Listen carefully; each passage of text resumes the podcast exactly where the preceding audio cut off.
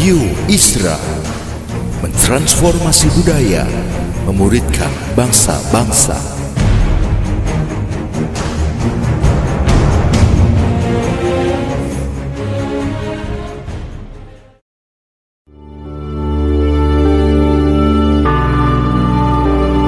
Apostolic Prophetic Messages mengungkapkan pesan dan arahan dari hati Tuhan bagi gerejanya demi menuntaskan mandat kerajaan Allah di Indonesia dan bangsa-bangsa. Selamat mendengarkan.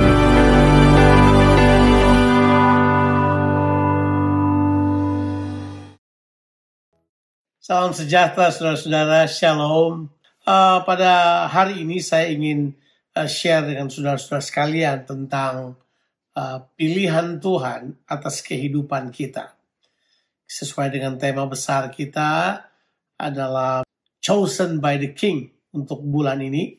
Saya percaya bahwa kita semua mengerti betul bahwa kita dipilih oleh raja itu.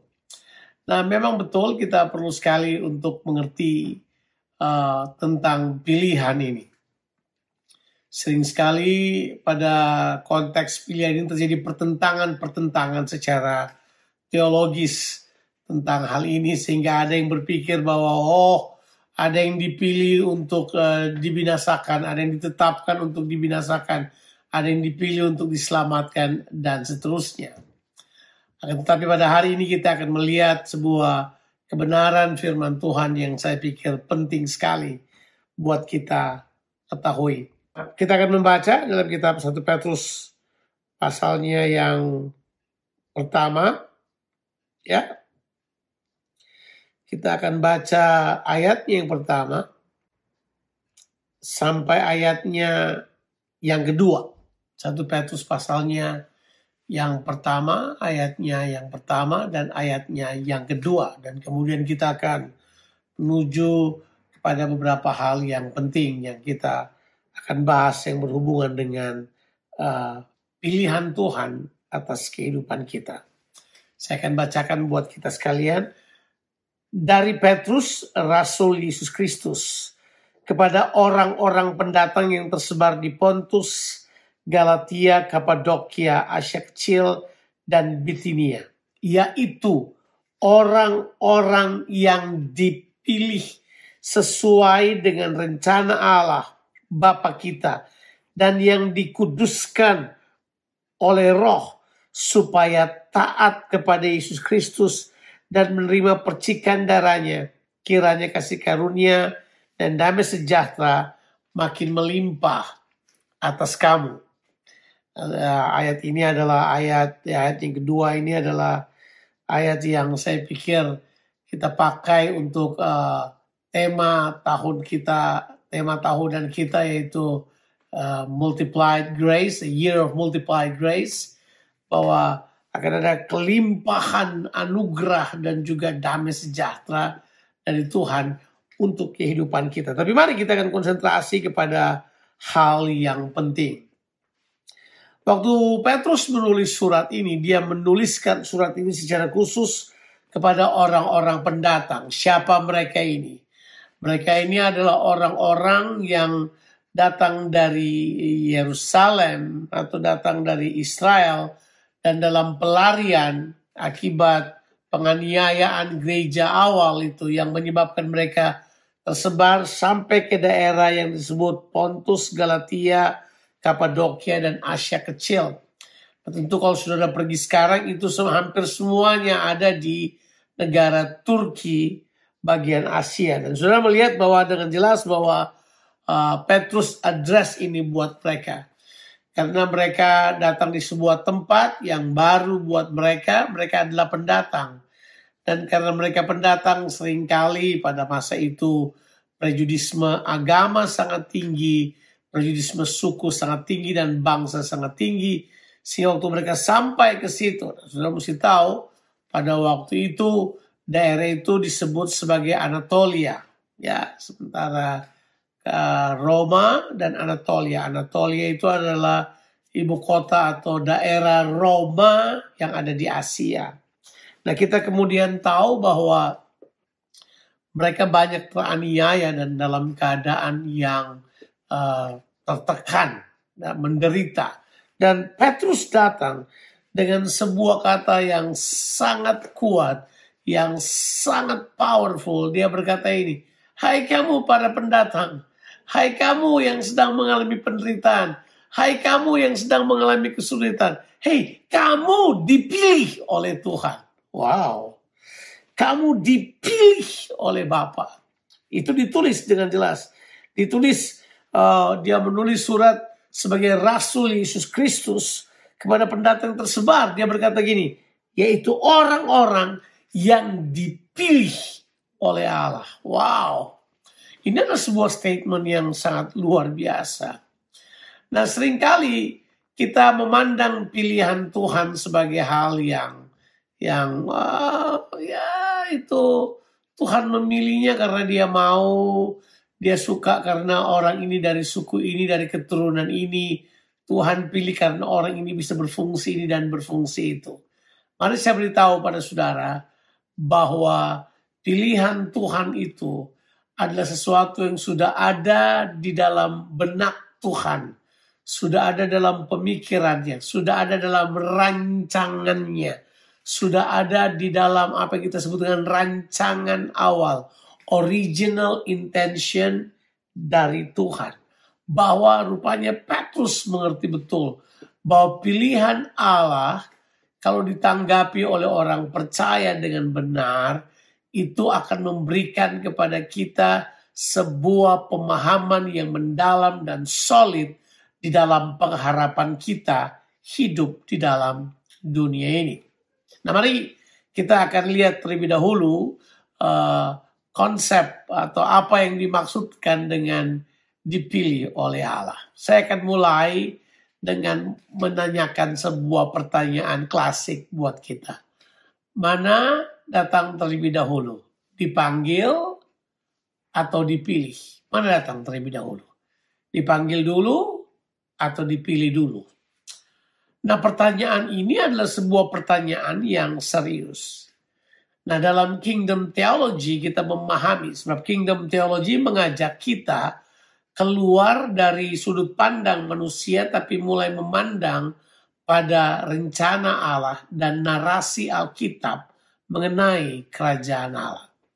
Nah, tentu saudara mengerti bahwa Alkitab, kalau saudara baca Alkitab secara narasi, saudara akan menemukan bahwa narasi yang paling dominan, narasi yang paling besar di Alkitab itu begini, bahwa Tuhan Allah itu adalah raja atas sebuah kerajaan yang kekal dan tidak tergoncangkan. Itu narasi yang paling besar di Alkitab. Jadi kalau orang baca Alkitab, orang akan menemukan pertama adalah narasinya adalah Tuhan itu dia raja. Dan dia raja atas sebuah kerajaan yang kekal dan tidak tergoncangkan. Kemudian dari situ Tuhan itu menghendaki supaya kerajaannya terlaksana di bumi ini. Jadi itu itu narasi yang sangat besar di Alkitab. Nah, di dalam pemahaman kerajaan inilah kita menemukan bahwa waktu Tuhan menjadikan manusia, pilihan Tuhan sudah jatuh di situ. Makanya jawaban dari pertanyaan tadi, kalau dilihat dari sudut pandang Tuhan, mana datang dulu, dipanggil atau dipilih? Harusnya di pilih terlebih dahulu. Ya, orang pilihan Allah itu sudah ada dalam benak Allah bahkan sebelum dunia dijadikan. Itu telah merupakan rancangan Tuhan. Itu telah merupakan original intention dari Tuhan bahwa dia telah memilih manusia dalam benaknya. Berarti kalau saudara lihat kemudian menghubungkan dengan oh bahwa saya dipanggil tahun 1965, saya dipanggil tahun sekian. Itu adalah panggilan yang berikut. Sebab panggilan yang pertama atau panggilan yang utama, panggilan Allah itu adalah muncul setelah kejatuhan. Tetapi sebelum panggilan itu, pilihan Allah sudah terjadi. Sebab pilihan Allah telah terlaksana sebelum dunia dijadikan. Coba kita baca ayat ini. Tentu ayat ini adalah ayat yang biasa kita baca. Roma pasalnya yang ke-8 ayat 29. Sebab semua orang yang dipilihnya dari semula. Mereka juga ditentukannya dari semula untuk menjadi serupa dengan gambaran anaknya. Ingat, dua kali kata disebut semula di situ, itu menunjuk semula sebelum dunia dijadikan. Jadi waktu itu manusia belum ada di dunia ini. Manusia masih ada dalam benak Tuhan. Jadi di dalam benak Tuhan, dalam rancangan Tuhan, dia telah memilih manusia untuk menjadi serupa dengan gambarnya yang kemudian memerintah bersama dengan dia. Kemudian itulah yang dijadikan tujuan Allah menjadikan manusia di dalam kejadian satu ayatnya yang ke-26.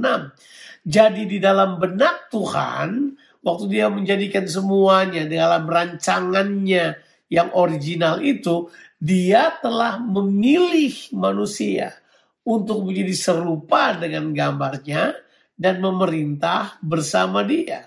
Menurut ayat yang kita baca ini, kita telah dipilihnya dari awal dan ditentukannya dari awal atau kata yang dipakai dari semula untuk menjadi serupa dengan gambaran anaknya. Kemudian dia menjadi yang sulung. Nah makanya Alkitab beritahu di ayat yang ke-30 dan mereka yang ditentukannya dari semula itu, so yang dipilih dari semula itu, mereka juga dipanggilnya. Sebab waktu Paulus menulisnya di kitab Roma ini, manusia telah mengalami kejatuhan. Sebab dari awal manusia telah dipilih oleh Allah. Jadi kita mesti tahu pilihan Allah itu tetap penentuan Allah atas manusia itu udah jelas dari awal bahwa dia telah memilih manusia dari awal untuk menjadi serupa dengan gambarnya dan memerintah bersama dengan dia. Akan tetapi tentu kita mengetahui bahwa manusia jatuh di dalam dosa. Waktu manusia jatuh dalam dosa, sederhana. Manusia jatuh dalam dosa karena apa? Mereka memilih untuk memberontak terhadap Allah dan memilih menjadikan iblis atau setan menjadi tuan mereka, menjadi raja mereka. Itulah sebabnya Tuhan harus memanggil mereka kembali. Makanya kita mengetahui bahwa pilihan datang terlebih dahulu baru panggilan. Pilihan ini udah jelas. Makanya sejak saya mengerti hal ini, saya tidak perlu panik dengan semua yang lain. Sebab kita harus mengerti dalam kingdom theology kita mempelajari bahwa memang benar dalam firman Allah ditulis dengan jelas untuk kita bahwa manusia tidak direncanakan untuk dibinasakan oleh Allah. Tidak ada dalam rencana Allah. Jadi itu dia manusia menurut ketetapan Allah tidaklah ditetapkan untuk binasa. Makanya nggak ada manusia yang ditetapkan untuk binasa. Kehendak Allah semua manusia bertobat dan diselamatkan. Sekalipun mereka sudah jatuh dalam dosa loh. Tuhan tidak menghendaki mereka binasa. Makanya Tuhan datang menebus manusia. Karena memang Tuhan tidak menghendaki manusia binasa. Di situlah Tuhan memanggil manusia untuk kembali pada pilihan yang tepat untuk kembali kepada pilihan Tuhan. Bahwa kita dari awal sudah dipilih oleh Allah untuk menjadi serupa dengan gambarnya dan memerintah bersama dengan dia. Itu jelas. Sudah sudah sudah pahami hal tersebut. Berarti saudara tidak perlu percaya kalau ada yang berkata ada orang yang telah di, ditetapkan atau dipilih oleh Allah untuk dibinasakan. Tuhan tidak. Makanya saya mempercayai seperti ini. Ya, pilihan dan ketetapan Tuhan adalah keserupaan dengan Kristus. Kebinasaan itu adalah pilihan manusia. Sebab ini kita belajar tentang pilihan-pilihan. Sebab di sinilah kita kemudian mengerti bahwa orang yang dipilih oleh Allah selalu akan memilih kehendak Allah. Selalu akan memilih rencana Allah. Selalu akan memilih berjalan dalam kehendaknya. Ini adalah fondasi dasar dari orang pilihan. Jadi sebenarnya akibat langsung dari dipilih oleh Allah, pilihan-pilihan kita adalah pilihan yang sejajar, sejalan, kongruen dengan kehendak Allah, dengan pribadi Allah, dengan rencananya, dengan apa yang merupakan kehendaknya. Nah, di sini kalau kita sudah mengerti hal tersebut, kita kemudian paham bahwa waktu raja itu memilih kita, kita secure, kita sudah aman. Coba kita lihat kembali ke kitab uh, kitab uh, 1 Petrus tadi.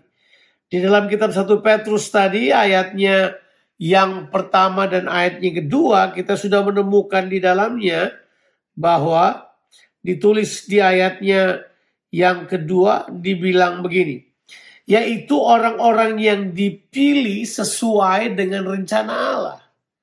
Padahal orang-orang ini dalam keadaan yang tidak nyaman, ya. Jadi sudah tidak usah khawatir. Orang pilihan boleh berada dalam keadaan yang tidak nyaman.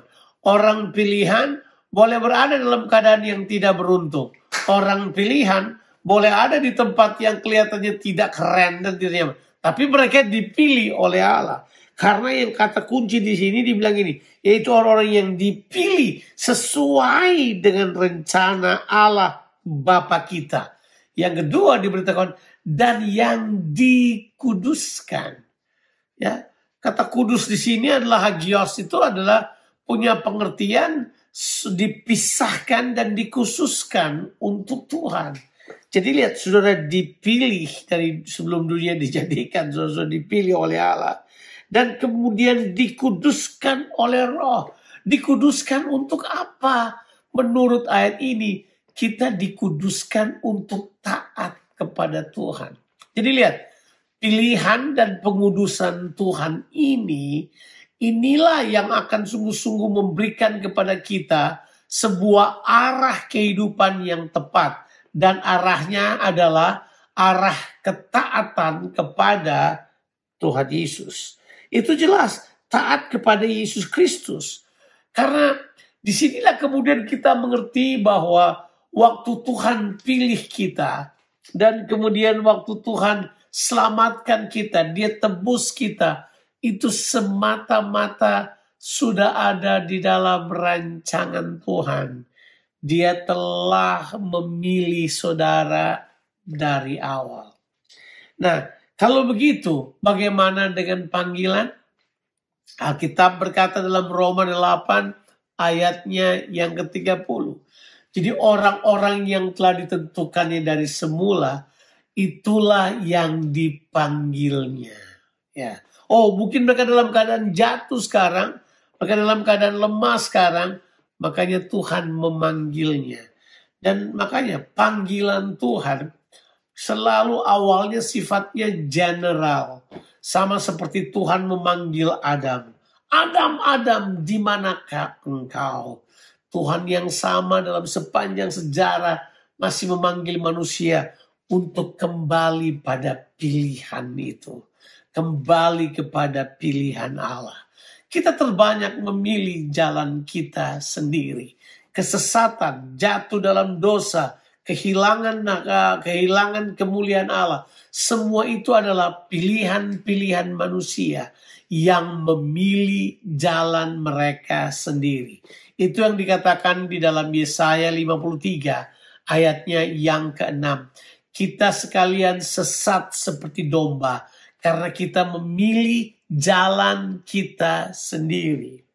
Nah, setelah saudara kemudian mengerti prinsip ini, saya ingin membawa saudara lebih jauh tentang bahwa kita dipilih untuk apa. Nah, ini dia ini. Pilihan Allah kepada kita itu berisi tanggung jawab. Tanggung jawab keserupaan dan tanggung jawab pemerintahan. Nah, saudara harus mengerti. Di sinilah kalau saudara tahu bahwa saudara sudah dipilih oleh Allah, tanggung jawab ini adalah otomatis saudara harus embrace. Yaitu tanggung jawab keserupaan dan tanggung jawab pemerintahan. Tanggung jawab pemerintah bersama dengan Kristus. Nah tentu di dalam sudah tentu yang belajar kerajaan, kebenaran kerajaan, hal ini bukan hal yang baru buat kita. Tapi saya ingin membawa kita sekalian untuk melihat bahwa kita semuanya yang yang oleh Yesus kita baca ayatnya 1 Petrus 1 ayatnya ketiga dan ayatnya yang keempat. Jadi Tuhan beritahukan kepada kita bahwa kita ini punya harapan. Ya, kita sekarang ini waktu Petrus menulis surat ini dia tulis kepada orang-orang yang menderita, yang tertekan, yang mungkin merasa kehilangan harapan. Petrus berkata buat mereka begini. Saya bacakan ayat yang ketiga. Terpujilah Allah dan Bapa Tuhan kita Yesus Kristus. 1 Petrus 1 ayat yang ketiga. Yang uh, yang karena rahmatnya yang besar telah melahirkan kita kembali oleh kebangkitan Yesus Kristus dari antara orang mati kepada suatu hidup yang penuh pengharapan. Haleluya. Saudara, kita waktu kita kembali kepada pilihan Tuhan. Ya. Sebenarnya kita bukan kembali pada panggilan Tuhan, kita kembali pada pilihan Tuhan untuk kembali pada pilihan Tuhan, kita mengikuti panggilannya. Dan terbitnya matahari sampai terbenamnya Tuhan memanggil bumi. Mazmur 50 ayat yang pertama. Kalau sudah kemudian perhatikan baik-baik di dalam ayat yang kita baca tadi. Ditulis seperti ini. Kepada kita diberikan sebuah hidup yang penuh pengharapan. Jadi waktu Tuhan pilih kita, kita punya pengharapan-pengharapan yang dahsyat. Jangan lupa, karena pilihannya itu ada sebelum kejatuhan, pilihan itu sifatnya kekal. Ya, pilihan itu. Kecuali saudara memilih yang lain, nah itu urusan saudara. Seperti manusia memilih untuk memberontak terhadap Allah dan mengikuti pemimpin atau raja yang lain yaitu setan, manusia sebenarnya harusnya ada di dalam sebuah kehidupan yang penuh dengan pengharapan. Pengharapan apa? Untuk menerima. menerima apa? Nah, ditulis. Untuk menerima suatu bagian yang tidak dapat binasa, yang tidak dapat cemar, dan yang tidak dapat lain yang tersimpan di sorga. Sayangnya kata yang dipakai di sini di sorga. Harusnya ada di spiritual realm. Ada di alam yang tidak kelihatan. Ada di alam roh. Ya. Ini sudah diberikan. Ya, Jadi dia bukan di sorga. Tapi udah ada di dalam alam roh. Nah kita sebagai orang percaya harus dapat mengerti hal tersebut. Kita harus membumikan semua ini. Hal-hal yang tidak dapat binasa, yang tidak dapat cemar, dan yang tidak dapat layu. Itu kita bumikan ke dunia ini. Lewat, ah ini dia ini. Cara hidup yang Tuhan berikan pada kita dengan petunjuk-petunjuk yang dia sampaikan kepada kita. Lewat doa. Lewat sebuah kehidupan yang tekun. Yesus bahkan berkata, kalau kita mengerjakan pekerjaan-pekerjaan Bapa, dia akan perlengkapi kita. Paulus berkata, seluruh kekayaan sorga sudah diberikan kepada kita. Di sinilah bahwa panggilan dan pilihan Tuhan kepada kita. Setelah kita jatuh di dalam dosa, dia memanggil kita. Dan waktu dia memanggil kita, kita menjawab dengan memilih mengikuti panggilan itu. Kita kemudian menjadi orang pilihan Tuhan Di sinilah kita kemudian sadar bahwa saudara punya tanggung jawab untuk membumikan, untuk memanifestasikan hal-hal yang tidak dapat binasa, yang tidak dapat cemar, dan yang tidak dapat layu. Itu semuanya adalah perkara-perkara rohani.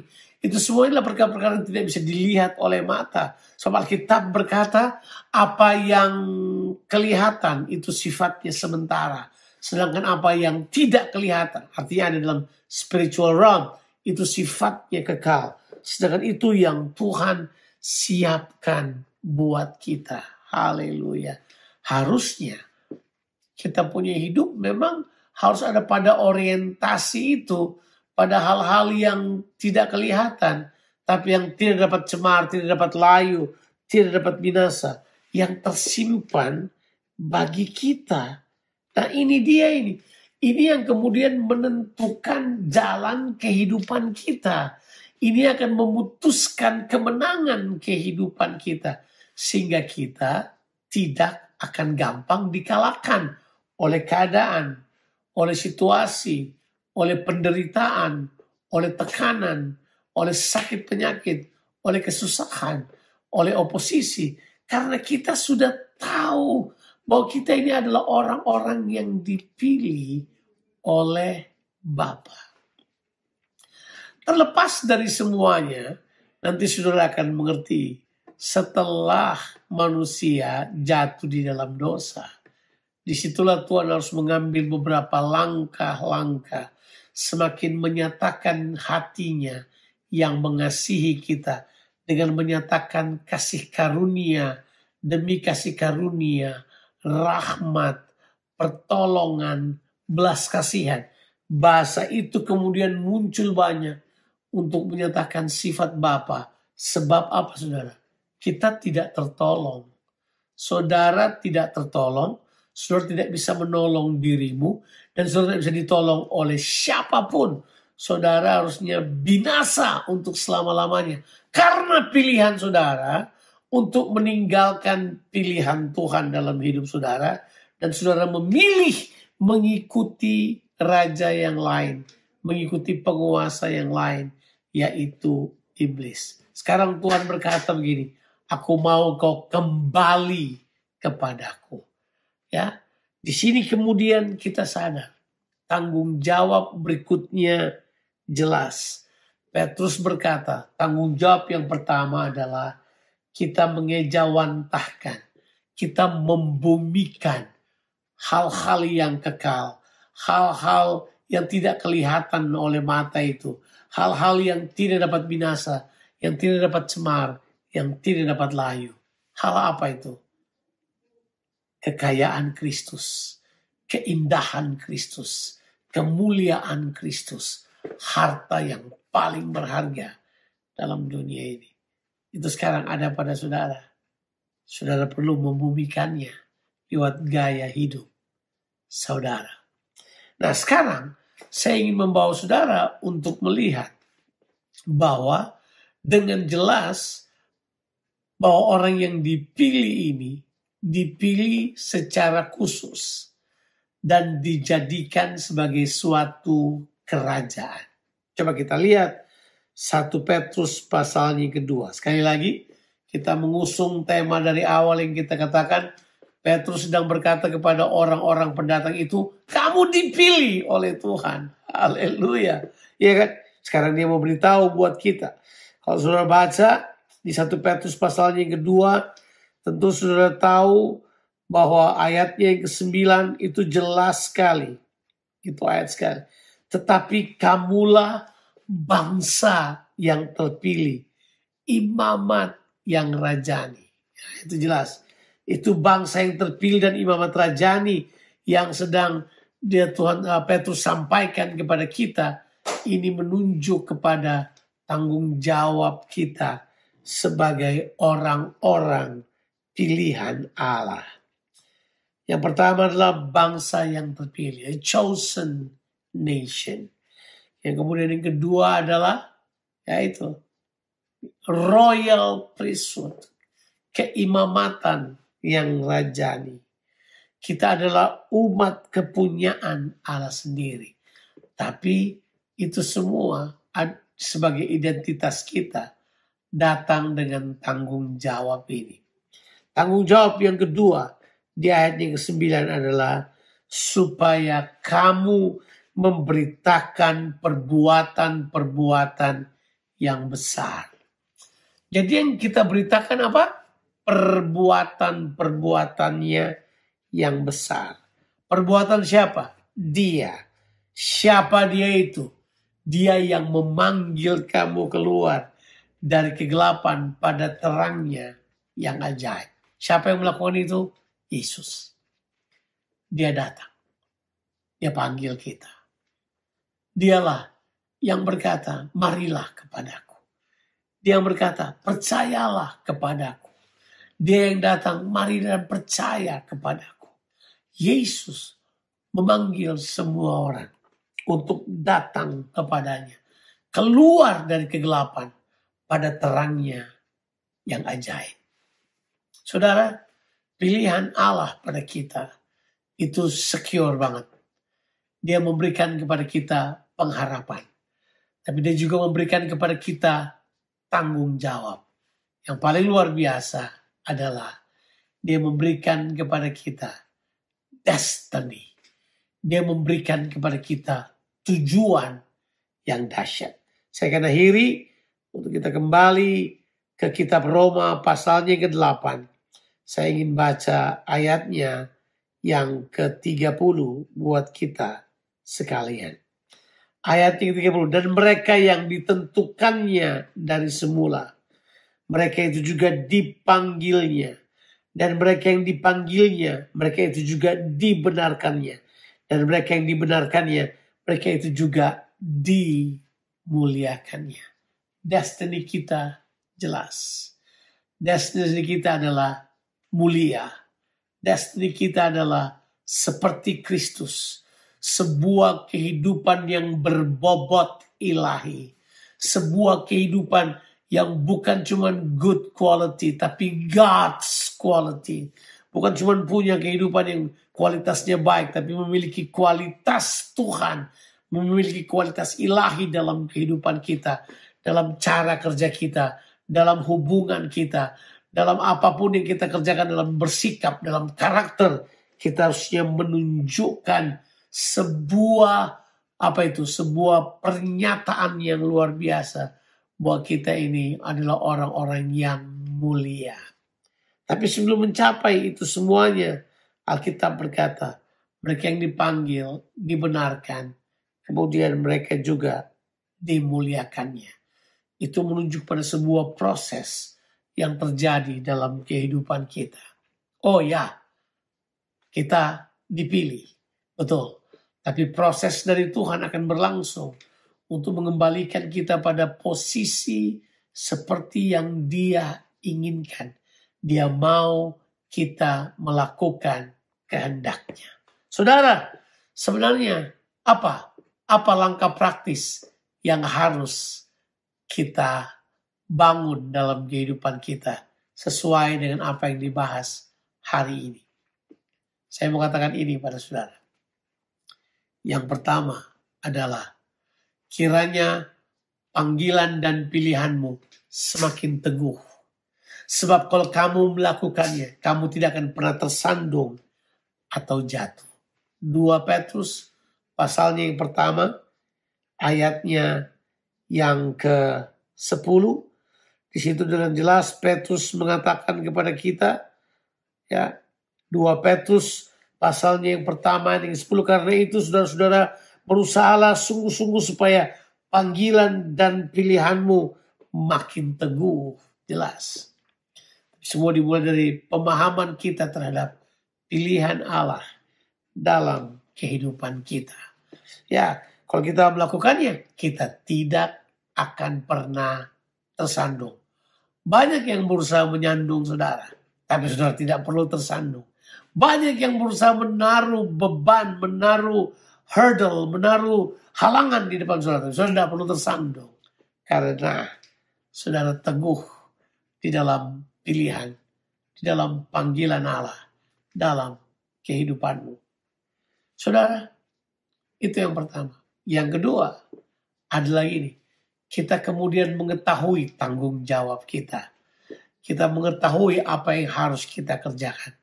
Mengapa ada banyak orang percaya itu sederhana tidak melakukan apa yang Tuhan mau? Jawabannya karena mereka nggak tahu tanggung jawab mereka. Mereka pergi ke gereja minggu demi minggu pulang tidak mengerjakan tanggung jawab mereka. Padahal yang menyebabkan mereka bertumbuh adalah tanggung jawab dalam kehidupan mereka. Tanggung jawabnya membuat mereka menjadi dewasa dalam kehidupan ini. Tapi yang paling luar biasa adalah melalui apa yang kita sharing hari ini, kita kemudian memiliki kepastian dalam kehidupan ini. Tujuan hidup yang pasti. Kita akan dikuatkan di dalamnya. Kita akan berhasil melakukan apa yang Tuhan kehendaki. Doa saya, kebenaran firman Tuhan yang sederhana ini dapat memberkati saudara-saudara sekalian. Tuhan Yesus memberkati kita sekalian.